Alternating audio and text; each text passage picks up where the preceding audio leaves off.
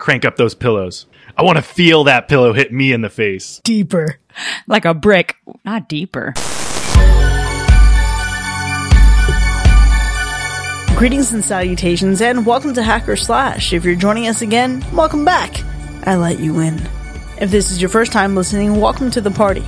We are a horror movie review podcast dedicated to telling you whether a movie is a hack, A total joke, a waste of time. or a slash. Totally killer, pun intended.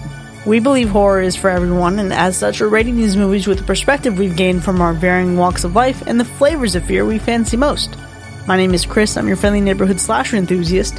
This week I'm joined by the classic horror connoisseur Sean, On God, I will punch you in the face. and the paranormal paramour Binks. White people shit, man. I tell you. This week we went back to the theater to unpack a newly released film that blurs the line between the living and the dead and examines the consequences of crossing that line. Before we light our candles, though, we have some follow up. Well, let's follow up on our season. The spooky season is right around the corner, which means that the spooky preseason is upon us. Hell yeah. Yeah, I mean, man, no better way to pregame than with us here because we are running a special challenge for our listeners pretty much the whole month of August, August 1st through August 31st. And we want you to help us pregame for the spooky season by joining our free Discord server and mingling with the fam. Oh, for sure. Listen, if you're not on Discord yet and you don't know what it is, here's the tea. It's safe, it's inclusive, it's a space for you to be you, for fans to be fans, and really just to connect over a shared love of horror movies. Regardless of what kind of horror movies you like, you'll find that it's a very friendly, very welcoming bunch there. Last spooky season was our first spooky season having a Discord server, and it has steadily grown since then. And let me tell you this, folks, I'm an introvert. You look at my Instagram, I post what, maybe once every couple months, maybe? This is my favorite spot on the internet. I think I found my people. Yeah, it, it is. It is really a great a great space for us all to come together and to celebrate that throughout the month. Uh, each Discord member is going to gain points just for participating in our community by talking about all things horror, connecting with each other, and participating in our live stream chats. And so on September 1st, we're going to announce the community member with the most points, which is super cool. And then our top three winners are going to receive a special package containing merch we're actually designing specifically for our spooky season theme. It's going to look real cool. I'm super excited about it. Oh, for sure. And can I also share a little cute, sweet fact about last time we did this competition? Please do. Last year, our prizes were a hacker slash pillow and an embroidered blanket. Only three people in the world own this thing. And actually, through the power of this community and just like people becoming friends, you know, friends connecting every single day, they all actually had a trip together.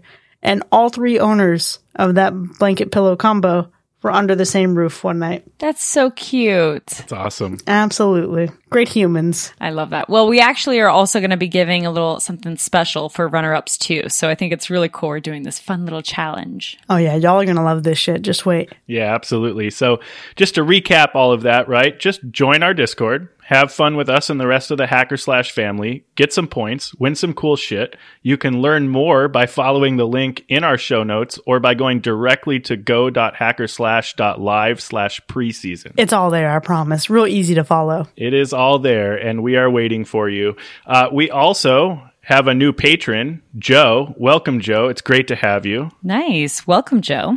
A little fact I love about Joe. Joe, I'm so happy you're here. Joe was in one of our watch parties in our Discord community, and then halfway through the watch party was like, nah, I need to be a patron because this shit is too fun. Hell yeah. And there you go. A testament to how fun we are, the community, being a patron specifically. Yes. Love to hear that. One of us. One of us. yes. and that is our follow up. Well, this week we're breaking down an A24 film that marks the directorial debut of two brothers who made their fame on YouTube. Now, the film follows a group of friends tempted by a new pastime, summoning spirits with an embalmed hand. Things take a turn, though, when the thrill of communing with the other side proves to be irresistible, the stakes become too high, and the game turns deadly. This week, we're talking about Talk to Me. What were you all expecting going into this? Yeah. So I, like most millennials, have spent a lot of time on YouTube and actually remember RackaRacka, which is what the brothers, that's their account name. I remember them on YouTube and making like a lot of appearances on American YouTubers videos.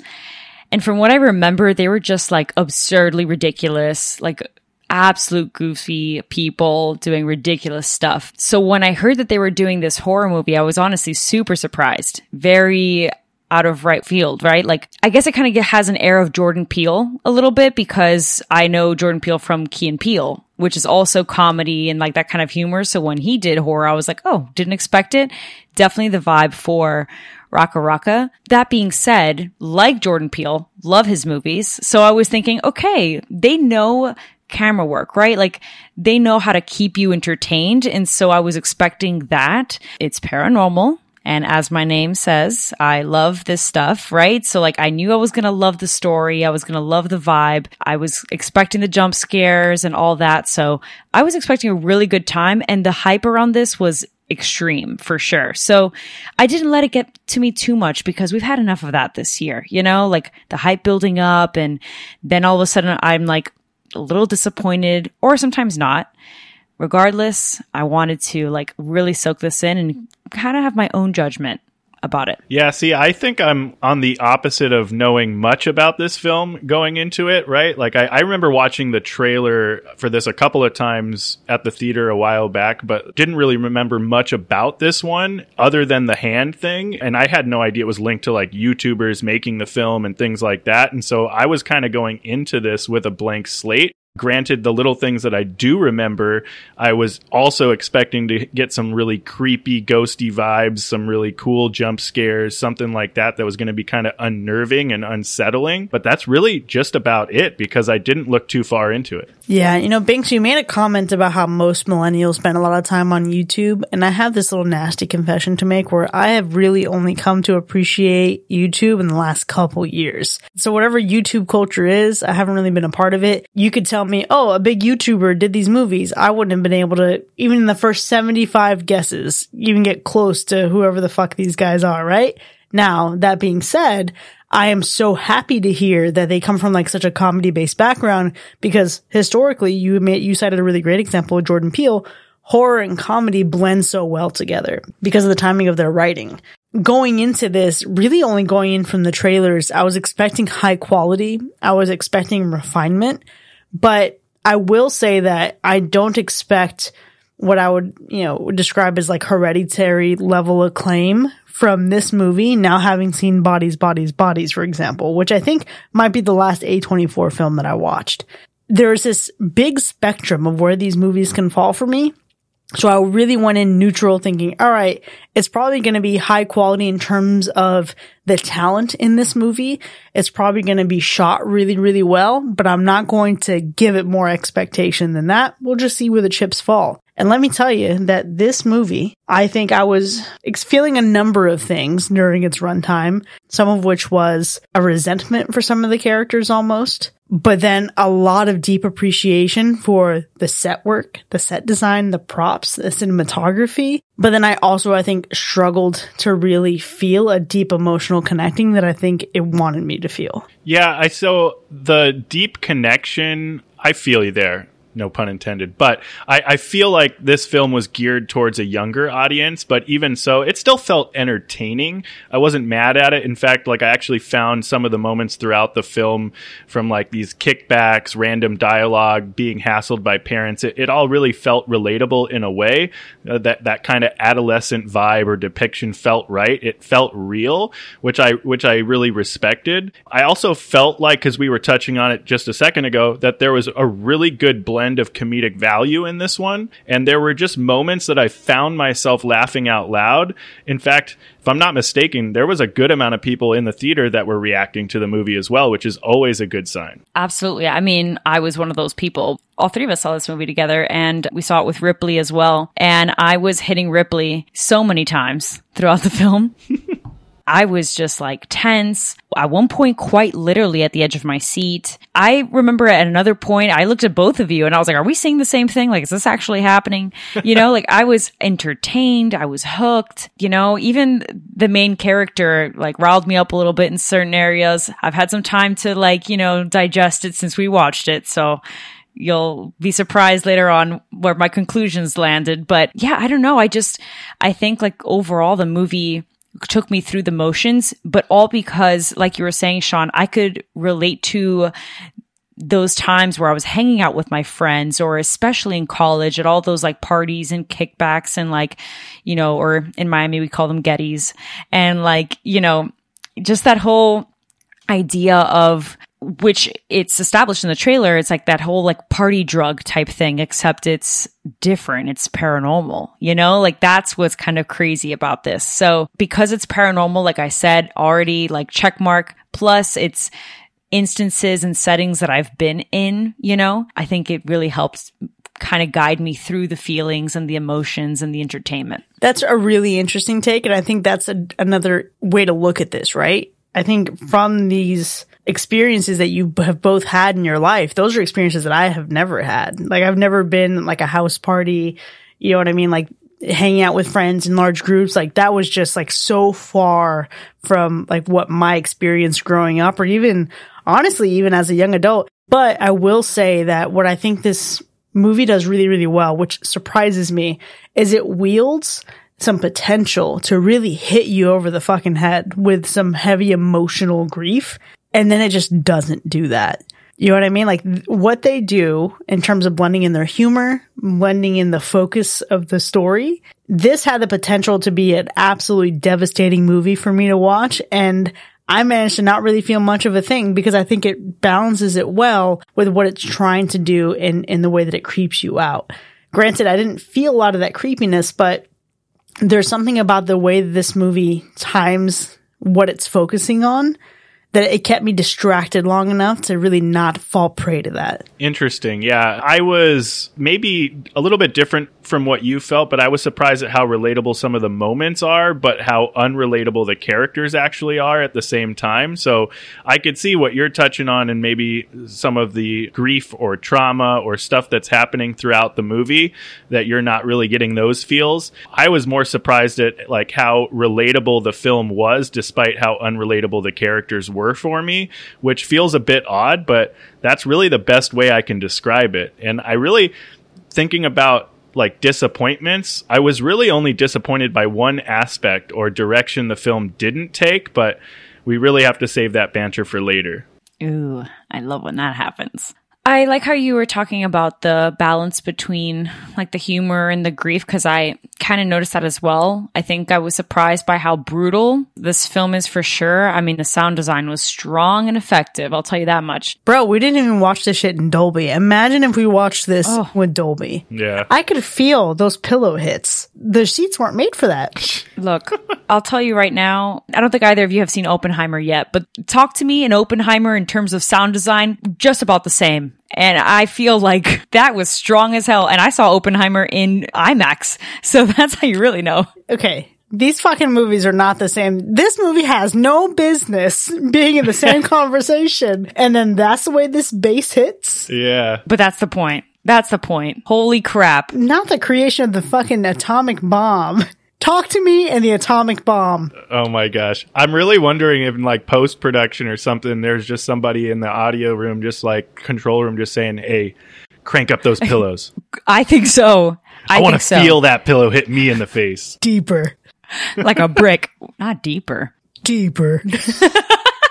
Deeper. Yeah, I just think it was insanely effective. That's without question. But I want to kind of talk briefly about like the theme of grief though, because initially I wanted to put it as kind of like a disappointment when it comes to the main character. Without giving too much away, obviously we're talking about a movie that is centered around this character who is grieving. And I think what's surprising, but also a disappointment is like navigating this fine line of grief for someone who has experienced something that very few people can relate to. And exactly, right? And so some of the choices that are made, some of the you know, things that this character does. I could empathize, but sometimes it was hard for me to be empathetic. Like I can do it, but I almost don't want to in some capacity because it's like, it, it just really toes the line of like, what are you willing to like excuse because she is grieving and not? So I just want to say like, you know, going into this movie, a little disclaimer, there's like some real heavy stuff that like that is seen that or like sorry there's some really heavy stuff that is shown and the overall theme of what this um, character is grieving is real tough and i just it, it's i don't know it hits a little bit home because i've had some friends that have recently lost their parents and to something similar and so it's just like ugh, I've had some time to digest it. It's a hard one. This is a hard character to love. Can't wait to get into her more later on, but just a preface for everybody. It's not a disappointment, not necessarily surprise. It's an overall feeling of in between those things that this movie's like got me questioning my life a little bit. You know, that's a really interesting angle to take it from, especially because you have so many people that you know who are experiencing something very similar. However, I think the thing for me is that it almost like it doesn't go far enough in one direction or another. And that is where I think a disappointment falls for me because there is a lot of potential there. And on the one hand, I think there are a lot of great things that this movie does to balance out what could be that heavy grief. But then when we get into the execution of that character in particular, I think I struggle with giving a damn. And that is really unfortunate. You know what I mean? Like that is where my my issue really falls? Is it because of how skilled the filmmaking is that I'm able to not think about that? Yeah, that's maybe that's one thought. Or is it a detriment?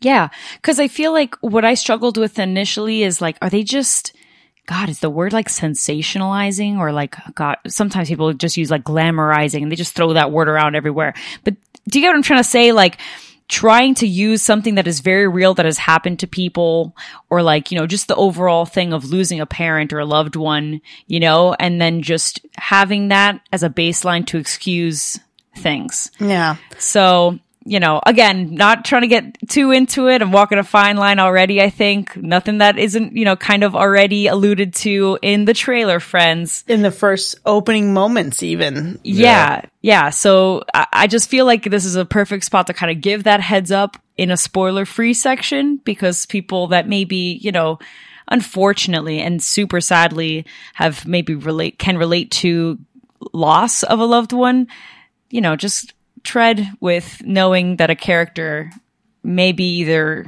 I don't know, maybe relatable to you or may do things that kind of like sensationalize grief in others. Again, I I wouldn't know, right? But like just saying. Or you might not care. Or you might not care at all, which is in some ways probably for the best, yeah. right? It's just like Yeah. Cuz sometimes I think people like you've lost someone. I, and i experienced this actually with a friend of mine. They're like you know just because i've i've lost a loved one doesn't mean i can never watch these movies where they they've lost that where the characters lost a loved one right? And i feel like sometimes people are like oh you know super protective of that stuff. But i just like this character this main character is so like interesting because, at least to me, because it's made me think about these things. It's made me be like, damn, but Bianca, like, you have to empathize. Like, you don't know what that's like, but you kind of do, but you don't. But you've got friends that have, like, ugh, I don't know, guys. I'm I'm super excited to talk about it more. I'm, I'm like, I just wanted to bring it up now because I feel like people need to give the heads up, and then they can watch this movie and join us later for it. Definitely. Uh, I don't know about anyone else, but I really didn't find this one scary at all. Really? Not even a little bit. I didn't. And here's the thing, like I think, you know, you're you're bringing up this grief and how a lot of movies use this and I think I don't know if it is a distraction, I don't know if it is just something thrown in there to be just to be like heavy or if it actually actually even needed to be in the story at all, but it, the film is eerie. It's a little bit spooky, but overall, it's not really that frightening because what they didn't do is really give you a whole lot to really be frightened about. It's hard to really dive into this without giving the rest of the movie away or tidbits. It's just really hard to kind of describe why I don't feel this movie is frightening. It's just what they what they chose not to show, what they chose not to build in some of the scenes and, and the direction they went with this whole like party thing instead of making a more intense like intimate type of thing that's happened i don't know. I don't know. There's something about the tone and the direction. And don't get me wrong. Like it's still an entertaining film. Definitely great cinematography. Like there's not it's not like it's a bad movie but when we're talking about is it frightening? This one does not hit in that way for me. Yeah. No for sure. This movie is funny. This movie is chilling in some moments there is a specific reference to something very, that's very emotional and that I was like, damn, I literally had just experienced that probably like an hour before going into the theater. So there's moments here, right? That you feel something, but fear wasn't any of those things. This movie is gruesome though. And there is a pretty Oh, yeah. brutal scene where you're like, what the fuck is going on? Oh, yeah. But not from like a fear place, but in like a, damn, they're really doing this. And that's a little impressive. Guys, I don't know. I don't know. I kind of disagree. I okay. I agree, but I disagree. Like, all right.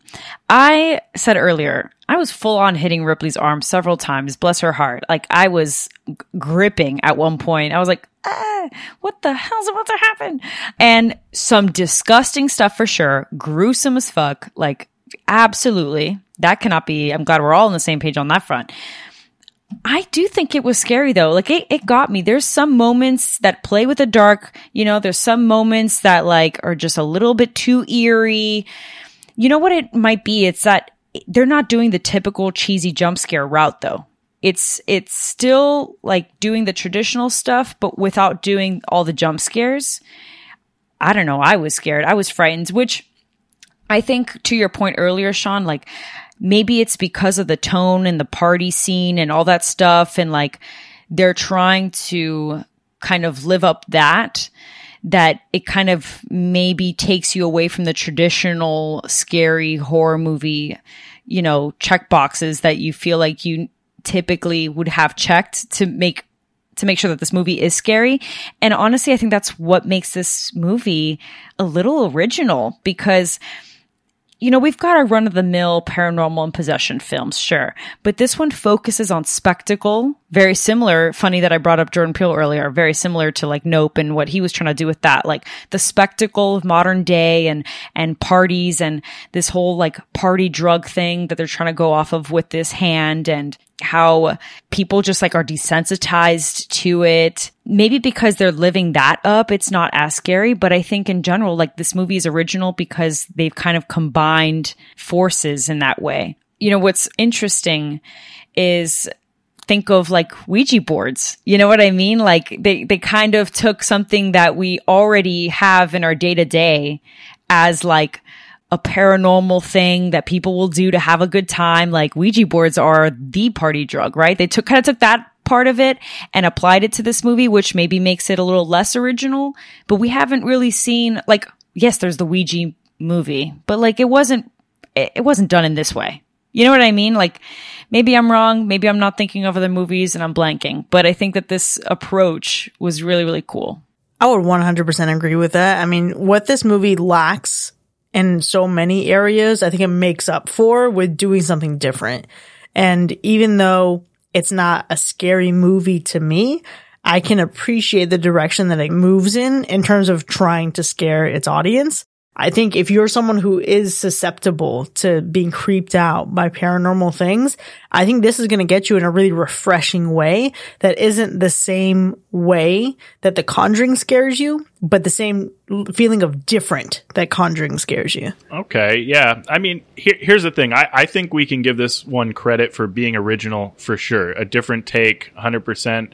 I, I think it feels a little bit like Flatliners, where you're playing around with shit that you shouldn't. It has some Sixth Sense vibes, some white noise, some frequency, right? But it, it definitely stands on its own respectively. And it's really, it's an interesting concept, and the execution was done really well. So I think, you know, I really loved the lore surrounding this film, right? Just the little tidbits that we get in the movie. I- all of that with the approach, I think, is definitely fresh. It's original. It feels original enough for me. I, I think we give credit where credit's due. You know what though? Credit is mostly due for its ending. But I gotta say that shit lost me. Like in and out in the third act. I was like, all right, come on, let's let's keep it pushing. The final moment that we get, I really fucking love. Yeah. But it's the road to the third act and the road to that final moment where I'm just kind of like, um, fucking do it already. Fucking do it already. It sounds terrible. I know. Believe me, I know that's not like the most compelling way to describe an ending. I think you'll be happy when you leave the theater, but it had to do a little bit more to, I think, get up there on my list of all time favorite endings. Man, what is happening so far? I'm a little nervous for the scoring suddenly. I don't know what to say. I love this ending. I, I love the journey. I was in it. Actually, it's an interesting fun fact. The uh, RackaRacka brothers, they, they said that when they were pitching this movie to the studios, the studios wanted the ending to be like super cliche as of course. you know, what take that and imagine what you want. They wanted to be super cliche and they responded that that sounded extremely boring. And that is why when they were pitching it to studios, A24 was the, of course, naturally, as one would expect, they were the ones that allowed them to like keep their, their ending, how they wrote it and like everything exactly how they planned. So I say all of that to say that it had the potential to be very cheesy and like boring. And thank God it wasn't because what we got, I think, was super entertaining leading to it. You know, I'm glad they got to keep their ending, and I'm glad that they didn't let some producer or whatever try to give them like a cliche, like rewrite to the ending because that would have been boring as shit. I really enjoyed the ending to this film. It was really well done. I think the whole turn of events, the confusion, the slow realization of what is happening, coming full circle. I, I don't know what to say without giving anything away. It was just a really solid way to end the movie, giving you just enough to keep talking about it afterwards, which I think is always the perfect ending. Well, it sounds like things are boding well so far. Let's go ahead and start making our way to our ratings. Before we actually score this movie, Sean, how would you describe the gore score? Uh, this film gives you some really good gore. It's it's not a constant gore fest, but when it does happen, it is graphic and it is intense. They really went for the shock value in this one. It had me reacting when I saw some of these scenes. It's brutal and bloody enough to earn itself a medium gore score, I would say. I don't know if there's enough to get it to like high. It may be like a medium to high, like mid range there. I almost went with high, but then when I think, you know, that was really only because of like the self harm factor in this one, but that's not necessarily all gore. And so, viewers, beware if you have a hard time with like self harm and things like that. This one might be a little bit heavy, but I don't think it's enough to give it high. I think it's a really solid medium. Now, what about the animal report? Okay, look, I have to be honest. PETA would not be a fan of this movie. And it's not because it's like extreme, extreme as much as you would think but they're just not going to be a fan. I know this because quite frankly, neither was I. I will say that there is a kangaroo that I thought was a deer. don't ask me how I got those two confused. I don't know. Let's not get into it. Clearly, I don't know my kangaroos and deers very well even though I know this movie was in Australia. Okay, let's move on. a kangaroo does meet an untimely fate, and then a character gets a little too up close and personal with a dog. And I'm going to leave it there. Oh, yeah. So power through it, you know, power through it. Well, let's go ahead and get into our ratings then. Talk to me from 2023, now playing in theaters. Was it a hack or a slash? All right. Well, despite the fact that the dialogue was difficult to understand at times, the lack of connection to any of these characters, I, I still found myself having a great time watching the movie. I found myself laughing out loud. I was talking out loud at times. I think we all were. It definitely provoked some reactions out of me and some of the audience in the theater. This film had a very like heavy tone to it, but it cut through some of that heaviness with some great moments of comedy. And while I do think this film has its flaws, it's paced really well. It looks good, and I had a good time watching it. So this one is a slash for me. Look, I have to say, thinking about it, maybe the hype for this movie was a little too too much, and also just the viewing experience. I want to say did not, you know, sway my decision on this movie. It's just a great viewing experience nonetheless. I mean, we, this is our first movie that all three of us saw, you know, together. It's my first time meeting Sean in person. That was fun. Yes. You know, it was a good time. And I think like it was an early screening. Like, man, what a good time to watch this movie. It was so hyped, but I still try to like remove that from the movie, right? The movie itself was actually to me just as entertaining as all of that though. I promise this is not a Barbenheimer type of situation. Okay. Like this is a straight up, I had a good time watching this movie and I also had a good time in the theater watching this movie. When you're watching a horror movie, you said it earlier, Sean, like everyone else was kind of like, you know, squirming in their seats or like a little surprised, you know, like that might influence you a bit or make, or tells you like, okay, this is like an effective movie. To me, I think it was effective. I felt a range of things. It's the paranormal goods. So obviously, you know, I'm going to like the plot a bit, right? But I think what I found the coolest part was the fact that it's centered around again this spectacle and this younger generation and mixing this in with the complexity of grief and there was times when i was like literally whispering a little too loudly at the screen, being like, fuck that. Like, absolutely not. Or like, you know, just really entertained, really captured. And yeah, maybe the characters, I guess it's unfortunate, you know, you guys didn't connect too much to them. I don't think I necessarily needed to to have a good time. All this to say, look, I don't think this is like the best horror movie that has come out this year that as much as A24 and everybody else on the internet is trying to make this movie out to be. I'm going to like lower everybody's expectations down to the ground a bit, but this is a fun movie for me. So it's definitely a slash at that. I think helping to lower everyone's expectations is just about the healthiest thing that you can do for this movie in particular. Because I think if I were to walk into this having not seen bodies, bodies, bodies, and therefore having a good like feeling for the spectrum of A24's body of work, then I would have been pretty disappointed. I think in reality though, this movie is a fun time. It's a serviceable time. I think it's more than just okay, but I think there's some things that detract from it being like a really fucking phenomenal movie for me. It sets out to do some pretty cool things and I think it does a really good job blending its humor in. I think that is honestly a cut above the rest. However, there are a couple other themes in this movie that I think it gets a little bit lost in the sauce. It's a little too heavy handed. And I think it almost trips over itself on the way to the ending. And that's where I, I have a little bit of an issue. Overall, I mean, this movie's a net positive. You're going to laugh. You're probably not going to cry unless this is a very recent thing for you. Then maybe you will. But I think for me to walk out of this movie not feeling much, and psh, listen, I, it doesn't take damn near anything to make me feel something in a horror movie. I think that says a lot too. And I'm still working on my feelings on, on that element of it. All in all, I think if you're looking for a spooky movie to watch with friends in a theater, you're not going to be disappointed. It's a slash. With that, Talk to Me from 2023 is a universal slash. Now, like I said, you can find this movie playing in theaters, but if you're listening to this episode post its theatrical run, then check the link in the show notes to see where you can find it right now. And we'll see you in the second half so we can dive into these spoilers together. We'll see you in a bit.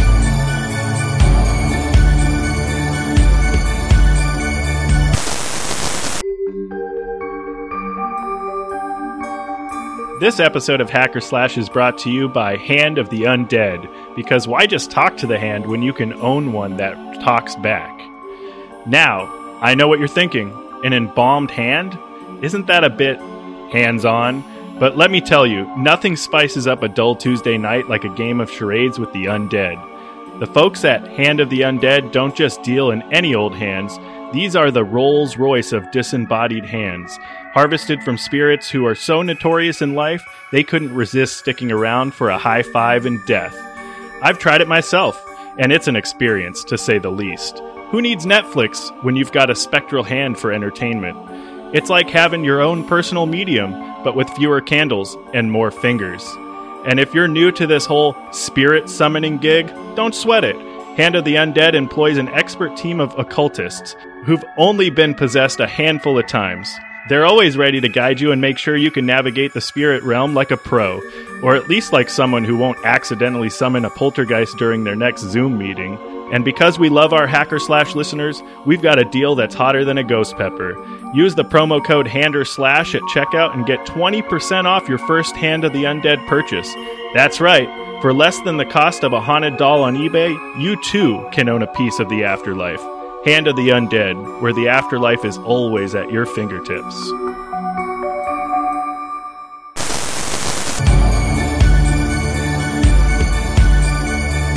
Welcome back, folks. You are now entering the spoiler zone for Talk to Me, which has earned a universal slash.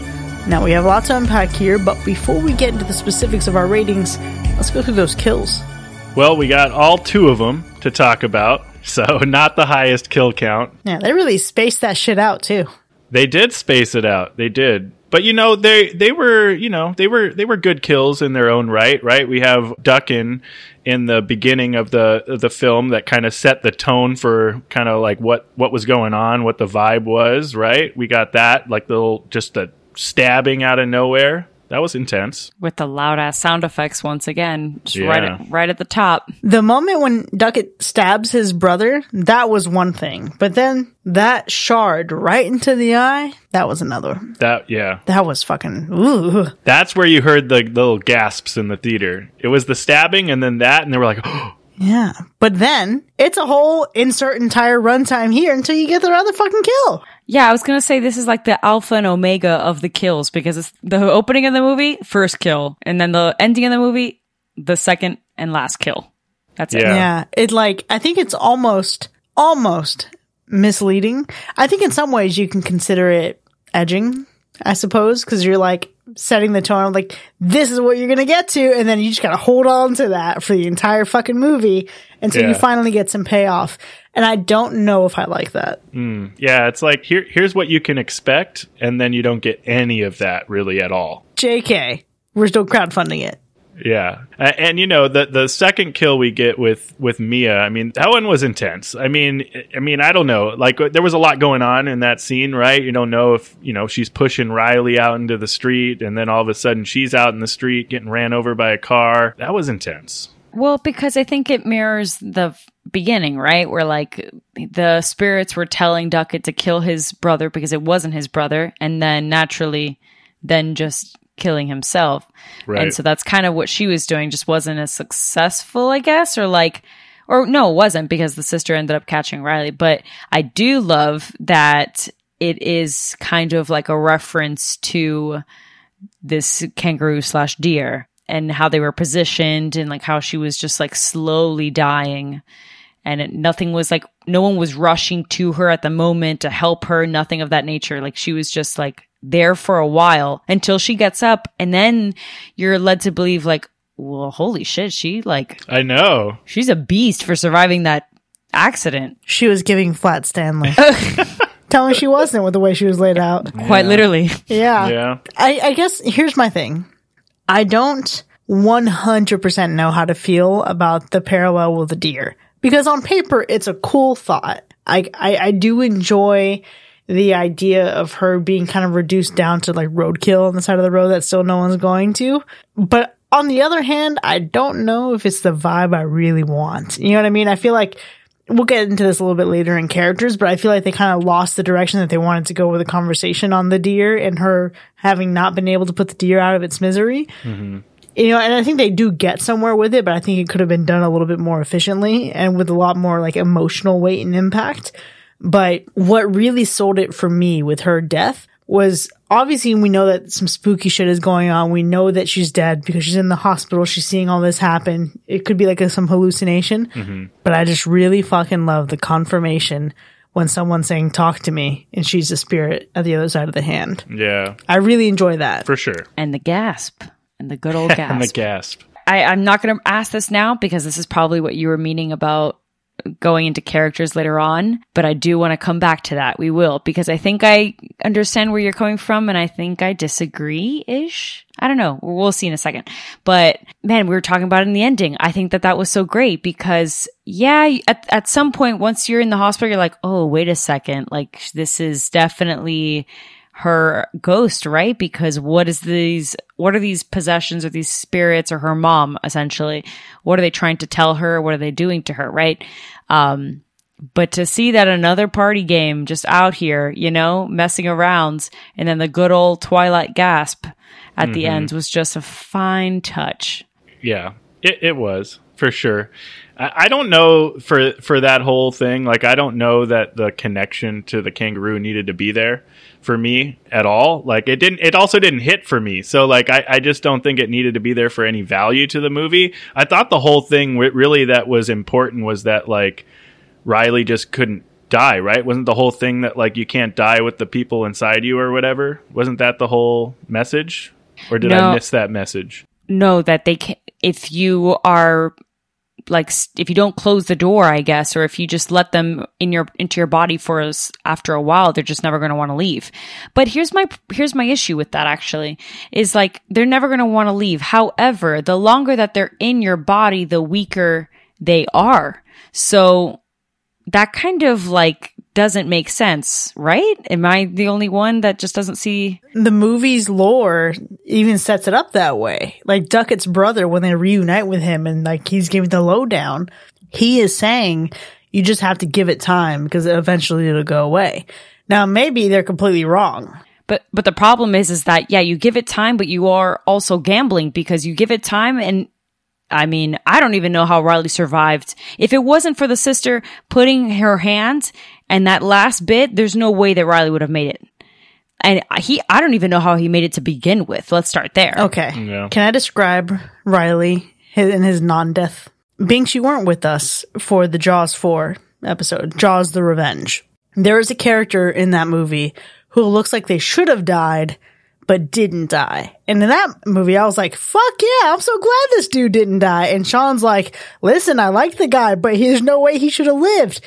Fucking Riley should have died. I wanted Riley dead. My God. Death to Riley. I'm giving Sean's fuck them kids, let the baby die. That's right. A little bit. Like Riley, I think could have gone at the end of the movie and just like made it a lot more bleak, and I would have been fine with that. I didn't really need Riley alive.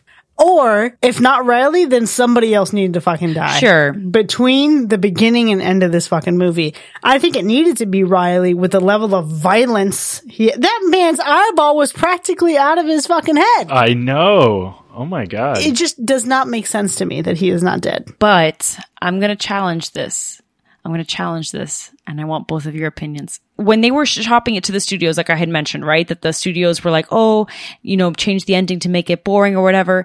Don't you think that if someone else died, or if other people died, it would have really leaned itself to like, let's get down to the history of, and like more history than what we get already, but let's get down to the history and how do we stop this thing and meh, meh, meh, that we always get in these movies. You know what I mean? Because then more people would have died and died, and then you really have to get down to the root of how do we stop it? Whereas that's not the case in this movie because there is no stopping it. You know what I mean?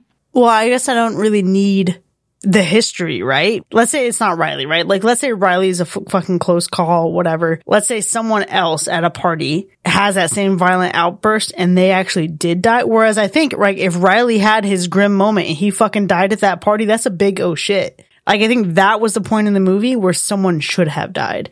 I'm not saying have a lot more. I'm not saying go through the whole lineage of the hand and examine all the deaths. Like, like Naomi Watts going back in the history of, of Samara in the well in the ring. Mm-hmm. I'm not saying any of that, but one fucking more. one more. Uh, it's it is tough. You bring up a good point, Binks. I think I don't know what direction they could have gone in.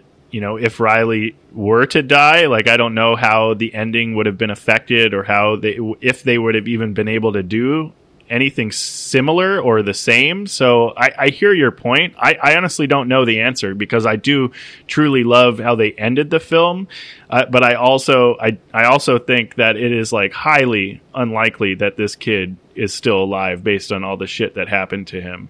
But he is. So congrats to Riley. I don't think he'll ever be the same. God. I mean, there's got to be some brain damage there for sure. Absolutely. I refuse to believe, or this boy really is like fine and dandy after so many blunt force, you know, injuries to the cranium and his eyeball. You're going to tell me that you can see just fine? No way. No way. That thing was halfway out. Oh yeah. No and this parents is why you should teach your young boys to learn the meaning of no when a woman says no. so many women said no. He's like, but please come on. I just want just for a little bit. Until one woman said, okay, sorry. Mm-hmm. Exactly. Someone's got to say it. Someone's got to say, she, Exactly. he's not going to learn the meaning of no when when you've got someone else being like yeah yeah actually why don't you go do that and actually keep doing it again and stay that way because you're my mom and mm-hmm. so i'm going to get let's not get into it. We're gonna we're gonna get into it in a second in the quality of characters. But we're talking about actually, but what I do want to get into, since we're talking about Riley and how disgusting his face was when he got beaten to a pulp, let's get a, a round of applause to this makeup team. Okay. Fucking stellar. Let's give a round of applause to the special effects and makeup team because that face was disgusting. It was gnarly gnarly how disgusting that was, especially the eye. And like even when he was like bashing his head against the the wall and like the tile was breaking and just like you're like really have no choice but to stare at his face and his smile as he keeps doing it disgusting. Didn't love it at all. Didn't love it at all. I mean, I loved it, but like I didn't love seeing that. So I wanted to shout that out. But I think that obviously it's one of my favorite visuals, but makeup and costuming, all that stuff aside, one particular scene that I thought was just so like, mm, loved watching it, polar opposite, the silhouette of Mia when it was like the candlelight behind her and it was just like a fine line of fire, like kind of like lighting her up you guys remember that? I when she was kind of like in this abyss in the darkness. Oh yeah, yeah, yeah. I don't know. Call it maybe a little cliche. I don't know. It just it was lovely. I loved it. I ate it up. Listen, this movie is pretty fucking spectacular with its lighting. This is a very pretty movie. Oh yeah. Even when it's doing a lot of gross shit. Honestly, even the moment where she's kind of transported and she sees what's happening to Riley's spirit in this nether realm, even that shit looks cool. And that is a moment where it could have very easily looked like trash. This movie is very aesthetically pleasing. What I think I love most though is all the intricacy on the hand itself.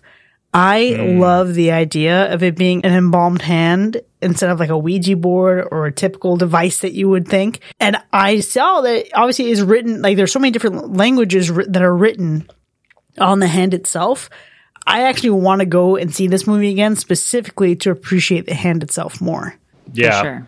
I was trying to like you know, after the movie, I was trying to find like still shots of the hand because I thought also the hand looked super cool. It's like one of the best elements in the film for sure, with all the handwriting over it, feeling like really very like an urban legend kind of vibe to it. And I was trying to find still shots just to see if I can make out what some of the words are. Like, obviously, different languages and stuff, but it's hard to find like a good shot that you can actually like zoom in and get clear images of all the little writing over the hand. So maybe down the road as the movie, you know, goes out of theaters and maybe there's some more stuff lurking around, you can find out more. But I thought that was really cool, especially with all the lore around it, like you were talking about. And Binks, obviously, the gore and effects throughout the film, beautiful, well done, tasteful. But I also want to point out that aside from just the gore, but even some of the effects and the makeup, like you were talking about, whenever the way everyone looks when they're using the hand, right? When they're like mm. attached to the hand and they let, you know, the ghost or the dead person inside of them,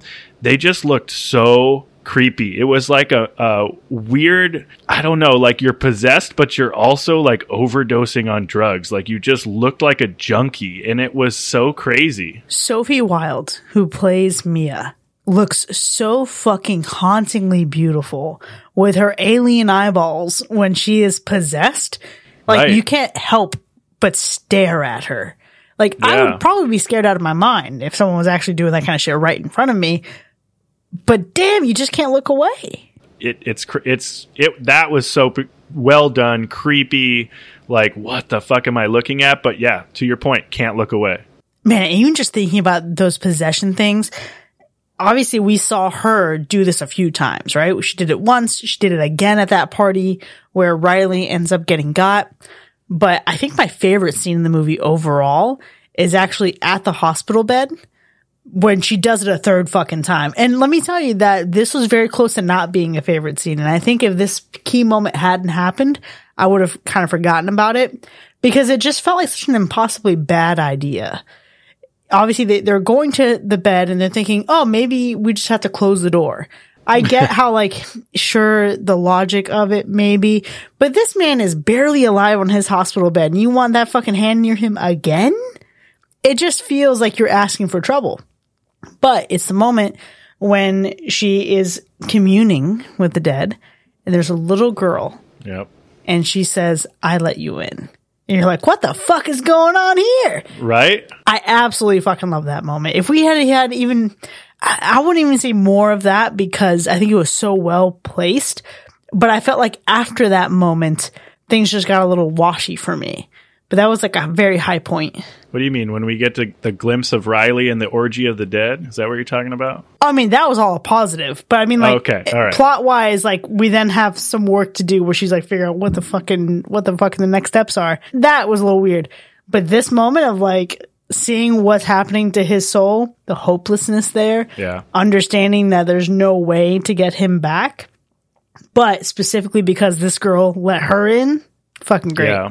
I think it's just great the fact that it can go both ways. That's so crazy. I just, it, you know, that was such a nice kind of flip on you. Well, you know what also goes both ways, I guess, in this scenario? Mia with Daniel when they're on her bed. I want to bring it up because it upset me, but it's also a standout scene. So maybe it was my favorite. I don't know. I think like, although it's very funny and weird and problematic and creepy and lots of other things, just like overall sad, I can understand to some extent, right? Because I, again, I've taken some time to think about Mia, the illustrious and incredible character that is her. It's so sad that she is like so desperate for warmth, anything that will appease her in her grief, that she wants to basically like even snuggle up to Daniel's shin. You know, maybe, maybe that would be me. I don't know. It was definitely a little creepy though when the sucking of the toes started. That's for sure. But you know what? Hey, everyone's got their vices. And that's the part that I want to get to. Okay. Because going back to what we were saying in terms of you know, it being scary and whatnot. That was a particular scene that I thought was very creepy. That's when I grabbed Ripley and I was like, hold me because I'm not prepared for what's about to happen. Anything creepy coming from a corner, I don't fuck with. And let me tell you, it all kind of connects and together and makes sense because I don't know which brother it was. Maybe it was both of them, but one of them essentially was like a PA or something like that um, for the Babadook. Oh, okay. And so that's how they, you know, the, I think it was like the producer or something of, of the Babadook, you know, helped kind of take this movie and, and push it forward. And it was giving Babadook in that moment a little bit, along with a ton of other movies, obviously, but like anything that's like playing in the shadows, just like slowly, creepily, like, you know, pulling out of that corner. And then like ultimately, let's call it for what it is. These ghosts. Clearly as we have seen in other scenes they've got vices they've got needs they have personalities and this one just wanted a little bit of a little toe action. You know what i'm saying? Just a little suckle. and maybe he had a good toenail you know? Jesus Christ, that's disgusting. i'm just saying they're not they're not gonna th- and this is my thing it's like ghosts are not always just gonna go out of there and be like boo you know sometimes they're just gonna like you know suck your toe Okay, yeah. In this economy, I get that they might. They're the ones paying for the fee picks. Oh my gosh. I do think that to be fair, it's one of the creepiest scenes in the film. Like I, I, I loved what they did there. As much as we have seen shades of that in a lot of other horror movies, it was one of the creepiest parts of the film. But then it was literally just decrepitized by the by the toe sucking.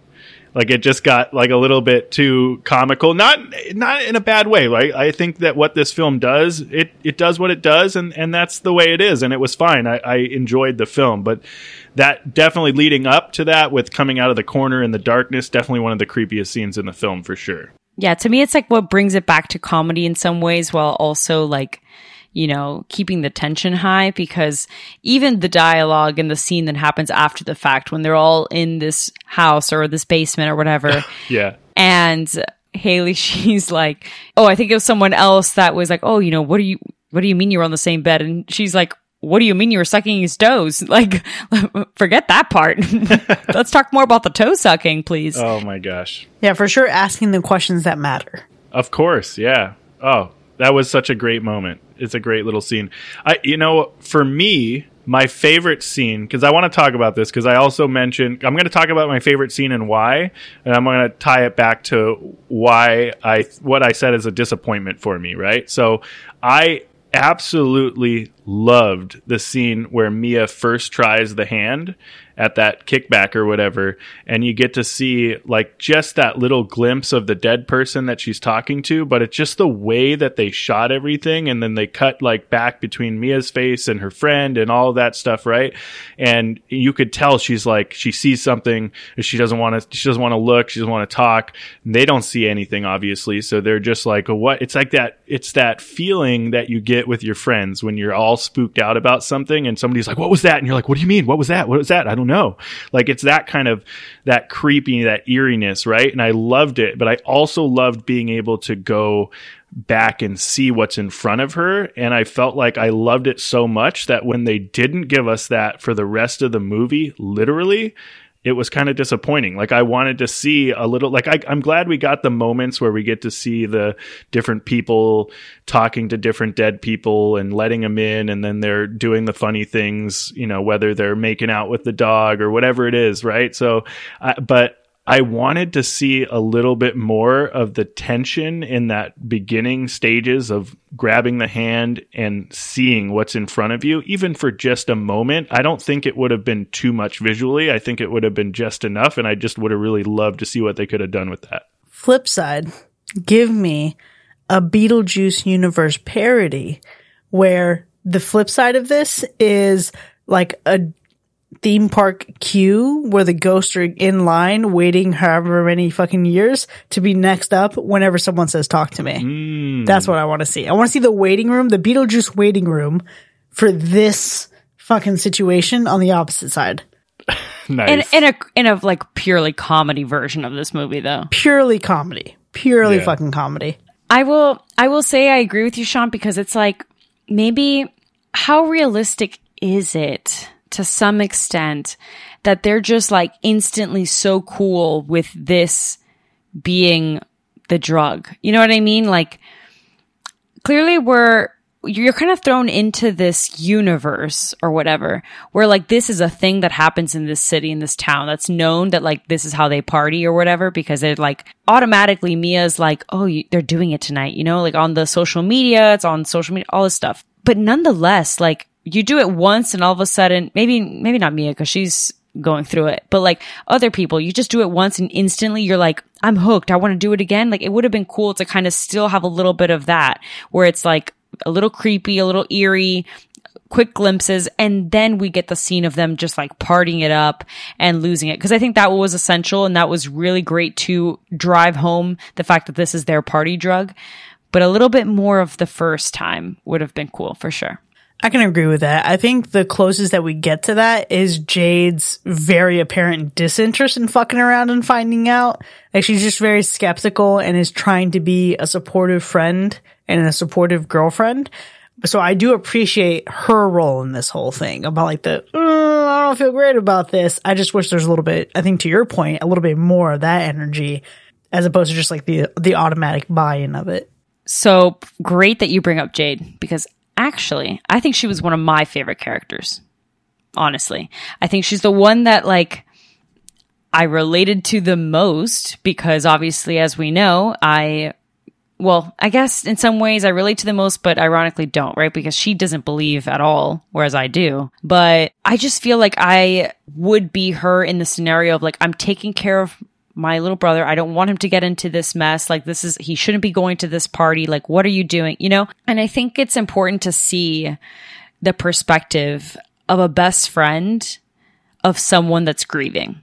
And I think the things that she like does throughout the movie and stuff like that was like really I don't know, like I I liked seeing that. And I, maybe because in some ways I have been her or or not even some ways. I definitely have been her, you know? Like I've been the best friend of someone who's grieving the loss of a parent, you know, but I, I found myself like when she was having moments where she was looking out for Mia, when she was just trying to be encouraging, when they first go to that party actually, and she goes up to her being like, you don't, you know, come on, like let loose, you know, I can relate to that. You just want to look out for her. That was super relatable. You know, in other times when she was trying to like put boundaries up because Mia was being Mia, you know, it's, it's a lot. And I think she was just, I don't know, the most like level headed at times too. Yeah, I think for me, the only character who escapes without flaw is the mom. Except for that one time that she reacts a lot at Mia and basically says, get the fuck out of here, I'll call the police. But like, it's kind of warranted, I suppose. Yeah. I do agree that Jade is pretty likable. However, I think where I kind of draw the line on some things with her, maybe it's just like from a lack of the relatability that I think you have for this character. It's like she has a hard time with Mia unless Daniel's involved. And I think that's what frustrated me. It felt like Mia had to bring up Daniel or had to say that Daniel wants to give it a shot for Jade to really give what Mia wanted to do credence or any effort or thought. But here's the problem is that Mia, the things that Mia wanted to do were not good. Are pretty fucking toxic. Right. And, but she wants to do them when her boyfriend wants to do it though. You see my, my problem? like it's not great. You know what I mean? Like it's like pick a side and like stay on that side, Jade. Come on. No, because here's the thing. The way I see it is that she only does the things that Mia wants to do when she brings up Daniel because Mia is using Daniel as a way to coerce her into doing something because at that point that's your boyfriend. And you and my boyfriend have a past apparently that you love to bring up constantly. So if you're going to bring up bring up my boyfriend and kind of use that as a tool to convince me to do something or say that like, oh, my boyfriend's going to do this or whatever. I don't know. I'm just kind of, I, I, being her age, let's also put it that into perspective, right? Being her age, I'd be like, well, I'm going to be wherever my boyfriend is and you are because you continue to bring up the fact that you once held hands with him in a little romantic way that I don't necessarily appreciate. So it's giving off that I need to like watch you. It's feeling very high school drama. For sure. And the thing is, because even when she does bring up Daniel, she still does not grab that hand. She goes to the party right? She goes to the party and all that to be around Daniel to, to basically surveil the situation. But it's not like she says, Oh, Daniel's doing it. Why don't you do it? Because even when that was brought up, she still didn't grab that hand. It's fair. I just feel like she excuses the things that Daniel wants to do versus Mia. And that's where I think like my only struggle with her is. It feels like it oh. feels like she wants to please Daniel versus just checking Daniel. Fucking set boundaries with Daniel. Daniel, don't be a fucking idiot. Like she wants to impress Daniel. And I think that she excuses everything that Mia does. I actually, I literally even wrote that down. She is definitely, which why wouldn't you? She is the best friend and your best friend is grieving. Your best friend wants to look at your phone and make all these comments when you're talking to your boyfriend and you kind of laugh it off and all these other things. What are you going to do? You have to you you're at a place where you have to excuse what she's doing. But it gets to the point where eventually she is the reason that your brother is in a hospital and it makes it a little difficult to excuse that. Yeah well so. you know i think jade perhaps should practice the boundaries that she sets for her little brother with everyone else in her life. Amen. And that's where a struggle is. Amen. Amen. Look everybody's lacking boundaries in this movie my gosh. I mean it's just a sticky situation for these for these uh kids to be in you know with all this relationship drama and family trauma and all this stuff that's going on. Just sticky. But you know the problem the problem is is like yes to your point like people like jade where you may have been in those shoes you can relate to not everyone's going to be able to relate to that exact kind of scenario.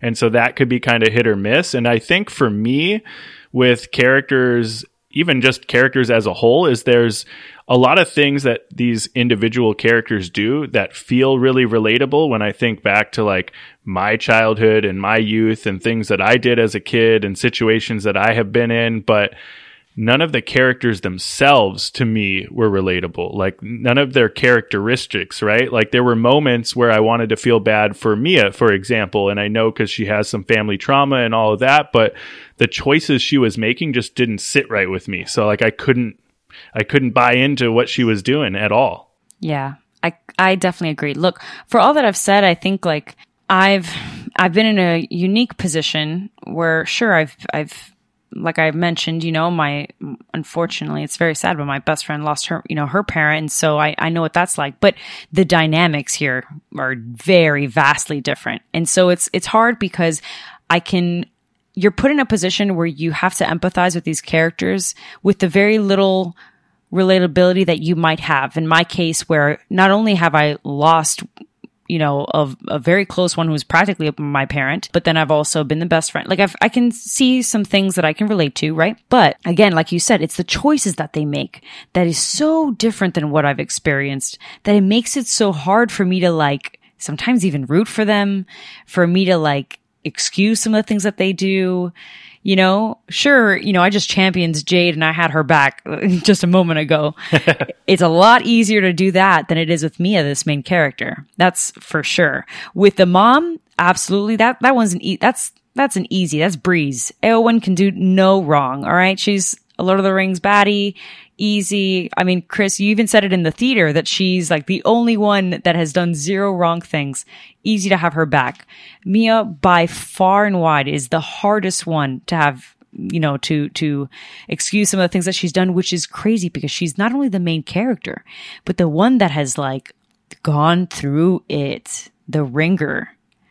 So I don't know. I think that was, that was a cool experience for me. Yeah, I think for Mia, I struggle with her in ways that are not exactly that are not exactly similar to, but remind me of my feelings on Anakin Skywalker as a character, right? Anakin Skywalker through a couple movies is super fucking annoying, right? This is how he is written. This is how he is directed. He's just kind of obnoxious. Then you see the fall to the dark side. You see all this tragedy, murders younglings. It's intense but you also see his motives for why. And Anakin Skywalker will go at great lengths to protect those that he loves, right? In this case being his wife. For Mia, this is very difficult for me because all of this hinges upon her journey of healing. Cause it's not like she just lost her mom. It's her mom's remembrance day. So it's been a minute. And this has been a whole process for her she is attempting to get out there again. And really, Jade's family has brought her in as if she's one of their own. And there's this distance between her and her father. And it's tragic that they cannot talk through that because they are healing in their own ways apart from each other. And so I think there's plenty of soil here to make a good case that Mia is not in the right state to make wise decisions. And I can understand that. The other element of this is that for as intense as shit gets with Riley, I don't blame Mia for Riley. She did relent. She did tell him 50 something seconds. When they wanted to stop it, she did, she's like, please, no, it's my mom. But that was a relatable moment. That was like the, yeah, man, if you think you're talking to your mom and it's this fresh still. Oh, yeah. Can you really falter? No, because everyone's probably going to do that same shit. Exactly. I definitely don't fault her there. It's everything after where I'm just kind of like, girl, what the fuck are you doing? And it's, it's struggle. I struggle hard with Mia. I struggle hard with, uh, okay, I get it. You know, Daniel is a friend. Daniel is technically an ex from some childhood romance. You didn't need to have someone in your bed that night. I preach it to the to the freaking clouds. I don't even know what. Look, let's let's clarify a few things because I, I just want to clarify a few things. I agree with you that Mia is not necessarily at fault for Riley and what happened to Riley completely. I think that there is some accountability to be had there because you should respect what your best friend tells you mm-hmm. about their own brother. As much as you have been taken in by this family, it's not necessarily like, it's not right to disrespect what she says and what you know are, are the rules. And that the mom has made very clear, like, this ain't new to you, fam. And you clearly have been friends with this family for years and years. So you should proceed this with care when you know what potentially might happen because you've done it several times at this point and everybody has and whatever. Like, this is a kid we're talking about. Especially when at the beginning of the movie, it's, they made a comment about looking dead at him saying that they want, they want him. You know what I mean? They want to be in his body because he's young. Like, whatever, right? Okay, fine. I agree with you. It's everything afterwards. That's just like, what are you doing? But you know what? Grief is a beast And that's the, that's the stuff that like after we watched the movie that I, in the last couple days, I've like really ruminated on. I've really thought about it because although you know, in all, in, in some shape, way, or form, we've all been through grief and we've all like experienced the depth of that. We can't necessarily say that our grief would be the same as someone else's. And so the things that we would do wouldn't be what someone else does, especially at Mia's age and how young she is, you know, because I agree with you. I could say that if, if it was my mom, you know what I mean? Or like my dad, I would want a few seconds more. And I would, my first thought wouldn't be like, oh my God, you know, like something's going to happen to him if I, it needs to cut it off right now. You're just like in such depths, like you're drowning that you'd do anything. So completely get it but to go to go to the lengths of like doing it again god it's just like the the thing about daniel and like i, I said it earlier even though it was my kind of like my favorite scene and it stuck with me it's like to disrespect your best friend again not only with what you did already but with with this man. Oh god come on mia. Terrible. it's tough it's tough I think there's something really interesting that Ripley brought up after watching the movie, which was the fact that, like, when we're talking about Mia and everything that's going on with Mia, right? The fact that you know the the lack of presence of her father and the way that they didn't really show you the father straight on was an interesting point that Ripley brought up and it's like she's talking to her mom and she keeps trying to like obviously she does it again to try to reach out to her mom or whatever and it just makes me wonder like because obviously there you know there's a lot of things that they're trying to get her to do. Like was that her mom? Was that not her mom? Like i don't know. I don't know if they mm. ever really hmm. confirmed that. I think that like it sounded like they were playing tricks on her to get her to you know kill her father. And we didn't bring that up in in the kill section because obviously her father didn't die but God damn, somebody gets stabbed in the jugular and you're bleeding out for God knows how long. Yeah. I don't know how that guy fucking lived, to be honest with you. That's another one. That could have been a death. Mm-hmm. That could have been a death. I agree, actually. I think I would have, that one over There's Riley, your one maybe. more. Yeah, there's your one more. I don't know. That man's been through a lot. Oh, yeah, for sure. for sure. For sure. But I'm just saying, yeah. like, it just. he just needs a win. he needs a win. The reason I bring this up, right, is like, what is the purpose of intentionally not showing you the father straight on? He's always kind of in the shadows. Like, is you see the side of him, the back of him, never front on, and then you have this whole, you know, depth of the mother trying to like convince, you know, Mia that, you know, that's not her father. Well, I think that this is kind of like what Ripley was saying. It's like by not seeing the father full on, you can then understand the depths and the desperation that Mia has for her mom then. Because it's, it's like there's so much disconnect to the father that at this point, Mia is the epitome of loneliness of grief and loneliness, and she'll do anything to not feel lonely anymore, which is why she keeps connecting with this hand. And even though it's not even her mom initially, right? She's just out here like, playing with these like spirits and these ghosts all the time so that she can just feel something else. That's why she says it's like the best feeling in the world just to not be herself anymore, to not feel lonely. And so to not even like, to make it very clear that the dad is not necessarily someone that is very close to her and so not close to us, we don't have the privilege of seeing his face. Or like by seeing his face, we would then have a sense of warmth of like family that she, in her perspective, she does not have. After Ripley brought that up, that's kind of like what also had stayed in my head for um, the last couple days thinking about it. No, for sure. It definitely drives the isolation and disconnection. Yeah. Sure. And I think what's heartbreaking is to think about how it's executed here versus let's take let's take the boogeyman, right? In the boogeyman, you have a family recovering from loss where a mother has suddenly passed is very unexpected.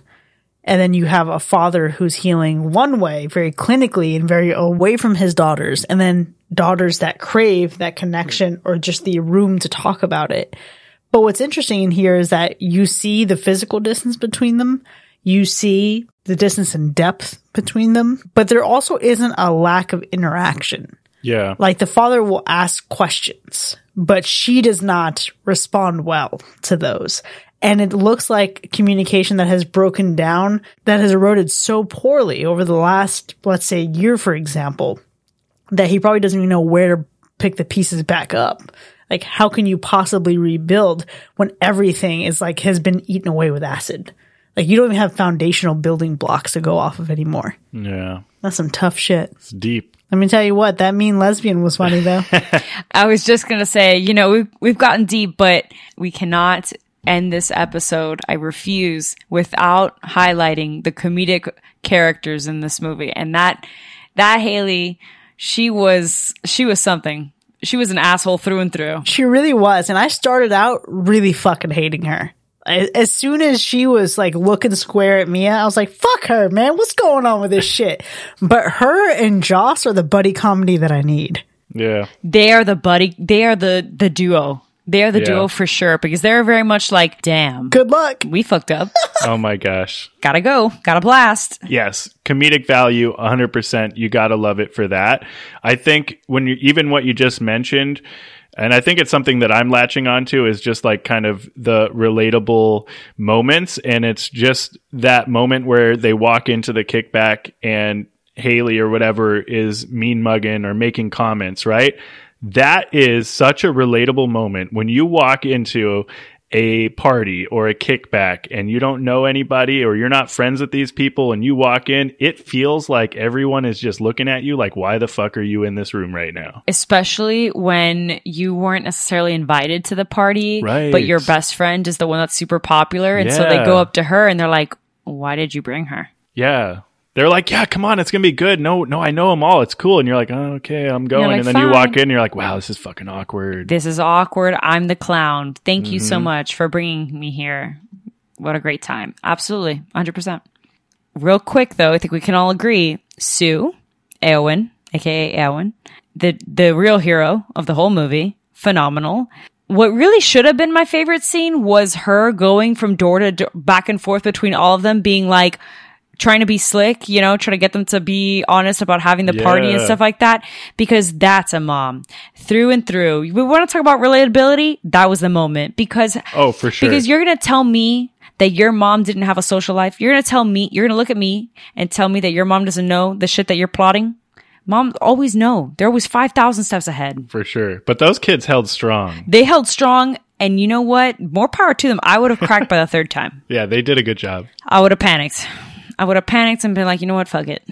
I can't do this anymore. That's where they all have to like dissect and only one of them knows one very small part of the plan so they can all speak very honestly with plausible deniability for everything. Yep. The less you know, the better. The less you know, the better.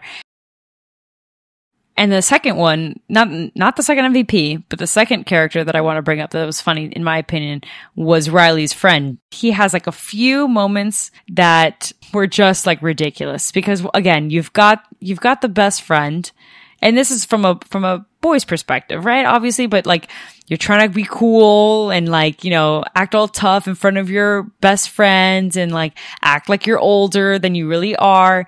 And that kid really believes it. That kid feels and acts like he is 19 busting it with the rest of them. That's true. Yeah, that's true. I'm pretty sure he said some raunchy ass shit on on that curb. Absolutely. Try, to try to act all tough. Man, I actually found him so unlikable. Well, no, and that's the thing. I'm not saying that he was fantastic. I'm saying that he's memorable and I have to bring him up because that's the point. He needed to be the unlikable character that Riley is trying to be all cool. You know, like that's why he's trying to act tough and like that's is that not masculinity?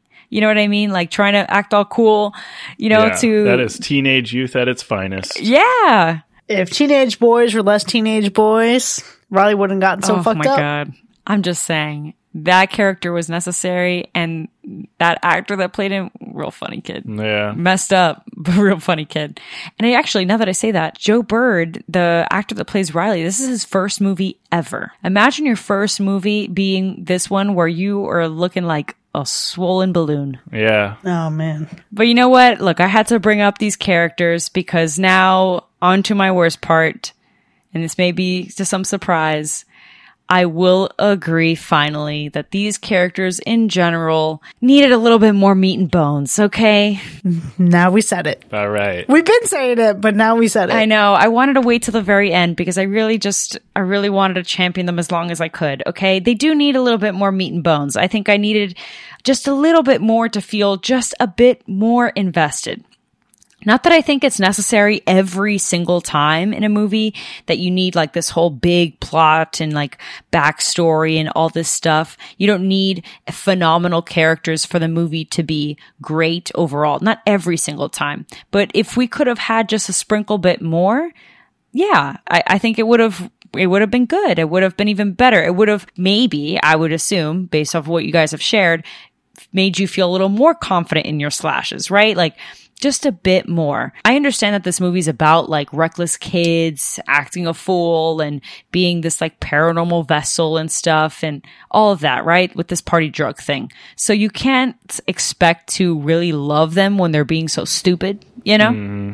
Nonetheless, just a smidge more would have been cool. Yeah. So, I mean, it's one i'll just say it's a it is a solidified slash for me like i'm not doubting my okay, slash. Yeah so like it, it's it, it wasn't a make or break for me. I just think that if you're to have a movie, my personal opinion, if you're to have a movie where all of the characters are dislikable or unrelatable, then kill them the fuck off yep. because I want to see some death. But the fact that you give us a bunch of characters that we don't give a fuck about and then none of them, yeah, none of them die, come on. That's just a miss for me. That's a miss for me. And they're non refundable. But you're stuck with those fuckers. Yeah. But, you know, I, I kind of, I said it before, right? I think the worst part of this movie for me is that I just wanted to see more of the other side. And the other side just meaning like, I wanted to see more of those scenes where they're, you know, grabbing the hand and that, that tension going back and forth and getting visuals of like who they're talking to. But you know, I, I don't know because the direction they went in, right, to to what we talked about is that it's kind of like a kids like party thing, like they're addicted to it. It's fun, like they they they love the feeling, whatever that feeling is. It's like a, it's like a drug thing. It's like a weird addiction, and so if they did less of that and more of like the intense kind of supernatural talk to the dead, and maybe it would have been a different type of movie, and maybe it wouldn't have been the same. So I, I don't know, but as it stands, that is the worst part for me now. Yeah, I mean the characters are a rough number. Thanks, I'm glad you uh, got to that point of acknowledgement this far into the episode. But it's actually not the worst part of the movie for me. I think had the characters been who they are and you left it as is, it would have been fine enough. But for me, where it lacks is the character work that we get in conjunction with what feels like the way they juggle and fumble a few themes as we get into the third act of the movie. Because I just lost a lot of interest there. From the moment that that ghost lets her in to the point where she finally is stabbing her dad, between that, I'm like, all right, what's going on here? And it's not that it's that long. I get it, but the momentum really died out for me. And we get to this point where she's then reflecting on the kangaroo. She sees the kangaroo in the hospital and it's like, okay, you couldn't put the kangaroo out of its misery. Are you going to put Riley out of his misery? What are you going to do about it? And then it just doesn't really deliver on it. So yeah, you can find the parallel there with her being the roadkill now, and it's ironic but it's not enough of a thing for me on top of the closure with the family, on top of destroying the family, the adopted family that she has found in the wake of losing her mother. Yeah, there's no repairing of this relationship with her father. There just was too much going on in that third act for me. I think this movie would have very much benefited from a simpler story. You know, I'm so glad that you brought that up because I forgot that I wanted to ask if it was that. I figured that it was maybe a little too much all at once to get to drive home the fact that it was putting her out of her misery. Yeah, it's uh it, it, it wasn't a great moment. It wasn't a great moment. It felt like again just doing a doing a little bit too much when I think there was room to maybe explore those themes earlier in the movie. But I will say this. If I want them to lose a theme, it's not dealing with the passing of her mom. Because earlier I mentioned that there was a moment in this movie that hit me before even seeing the movie. And that was like an hour before I got to the theater, I pulled out my phone to text my mom. Instead of going to my text thread, I typed in my mom's first name, which is also my grandmother's first name, and my grandmother's contact came up. And I was like fucking devastated. And there's a moment where they acknowledge this, like you just haven't been able to delete the contact from your phone. And I'm like, man, that's the, that's the shit right there. So it, it was cathartic in a way. And I think looking at the journey that Mia goes on in this movie and seeing what she expects maybe is her mother, seeing the ghostly apparition of her mother and processing that, I felt like that was so strong. I wish, I wish they had just focused on that and not try to pack in everything else. But let me tell you, I do plan to watch this movie again. One, to see if I like it more holistically on a second viewing, but two, to carefully study the hand and to take as many notes as possible. Because as soon as that hand is available for purchase as a prop, I will be buying it. And I will be creating a parody video of the song Part of Your World set from the ghost perspective. Oh, Jesus Christ. You're welcome. Of course. yeah, no, for sure. I'll definitely watch this movie again, without a doubt. No question. I had such a good time watching it. Um, yeah, I'm, I might even like ask my mom if she's, you know, down to go see it or like, I, I also feel like, man, we had like, we got, we got the early screening for this movie, but we also found another early screening. And then it was like, I was, we were going to see this opening night as well. Like, it was just, I was prepared to see this movie three times before I even saw the movie. I am still debating though all excitement aside, still debating when I do. And here's why. I do want to see this with my mom for sure because she just loves this stuff. But I think like in the last couple days, I've definitely been thinking about this movie a little bit more than I should. It's just like, it's pretty heavy. Heavy, and I've got like a lot of things going on that I'm like, oof, it's it's a lot to to digest. On top of just how brutal it is, but it's worth it. It's for sure worth it to rewatch.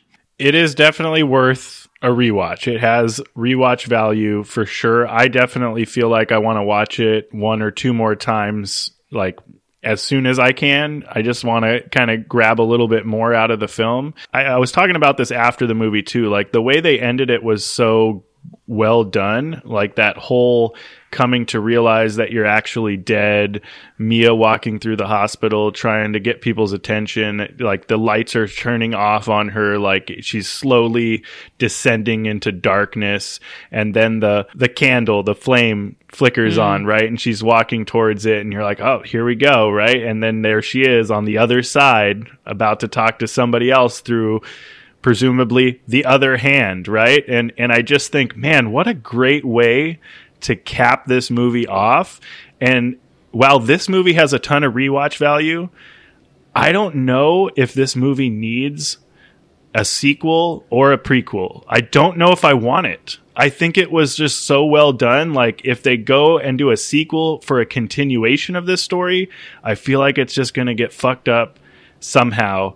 And I just think, man, I don't know. Some prequels out there have not been good lately. They just haven't been good. So don't give us some bullshit. Do you want me to tell you another fun fact I have? Um, yeah, let's hear it. They're already approving a sequel. it's already in production. They're pulling a Ti West and it's already done. Hits theaters in October. God, no, no, no, not like that. But the brothers have said that they have enough material, like, to make this like a thing, like a, a universe oh, thing a in and of itself. franchise.